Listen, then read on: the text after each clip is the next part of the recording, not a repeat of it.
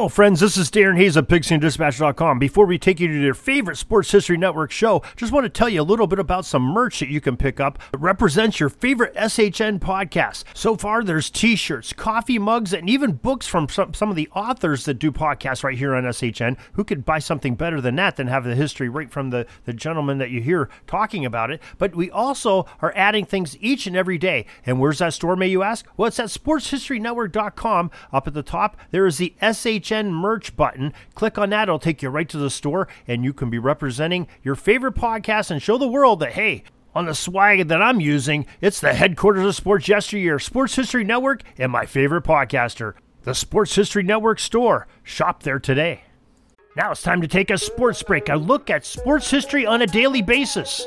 Hello, my friends of sports history. This is Darren Hayes of the Sports Jersey Dispatch podcast. Welcome once again to the Pig Pen, your place for all good things in sports. And we're here for your sports break for September 21st. And we have a doozy here of talking about some of the greatest athletes and the greatest events on this date of September 21st. But before we get to those and their uniform numbers, let's remind you that we have a Twitter account. It is at Pigskin Dispatch. You can find us on there.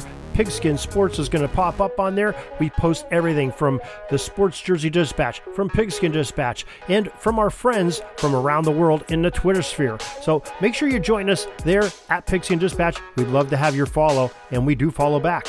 Now, let's get to those uniform numbers we'll talk about today. And they're 17, 21, 7, number 20, number 10, 32, 37, 45, and number 31, September 21st, 1906. The New York Highlanders first baseman Hal Chase had 22 putouts to tie a Major League Baseball record at the time in a 6 3 win over the Chicago White Sox at Southside Park. We have a really interesting photo of Hal Chase but he's it's from 1914 and he's in a Chicago White Sox uniform, all black. Beautiful picture of him. But remember, in this in 1906, he was playing for the Highlanders against the White Sox, so it's kind of an interesting irony, but. Uh, appropriate all the same. You can find it at thejerseydispatch.com for the September 21st post.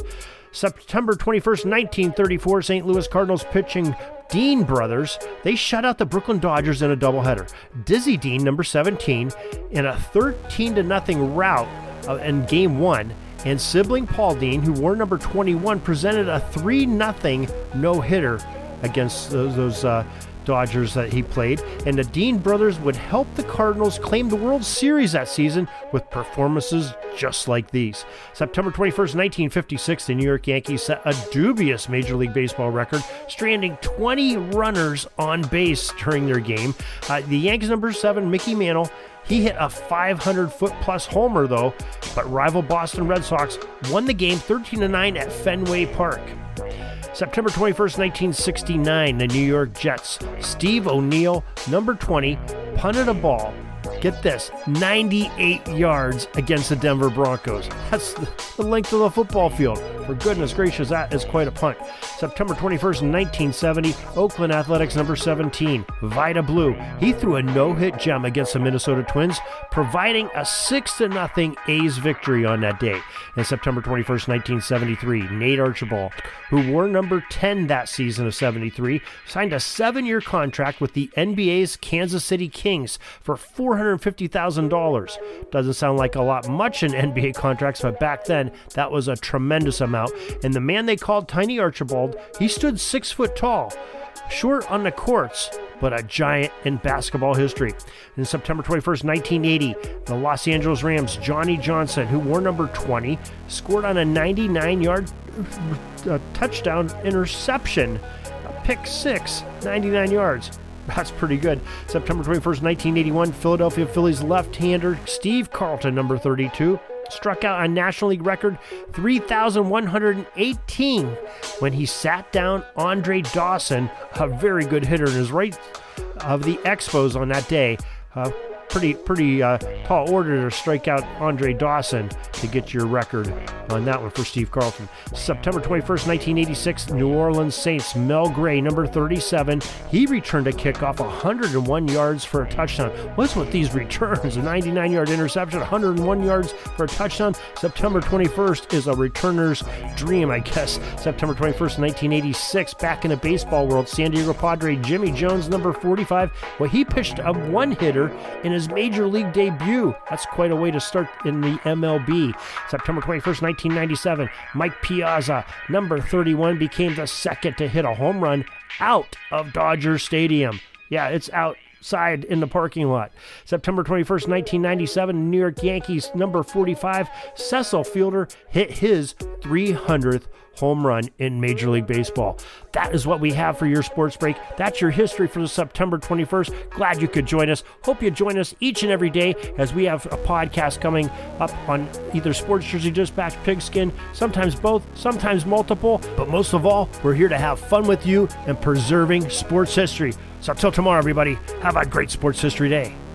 Sorry, but my pitching coach just called timeout and he's coming out to the mound. I think I'm going to get yanked for reliever. We'll see you back tomorrow for some more great sports history on Sports Jersey Dispatch Podcast.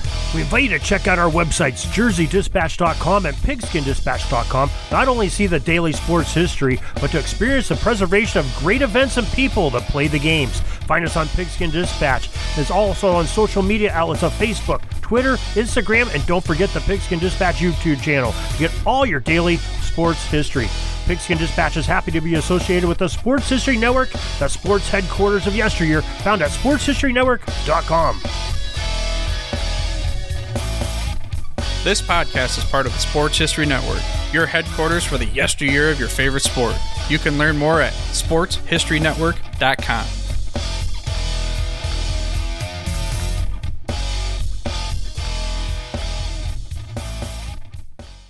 Hey there, sports history fan. This is Arnie Chapman, aka the Football History Dude, and I wanted to thank you for stopping by to listen to another episode here on the Sports History Network.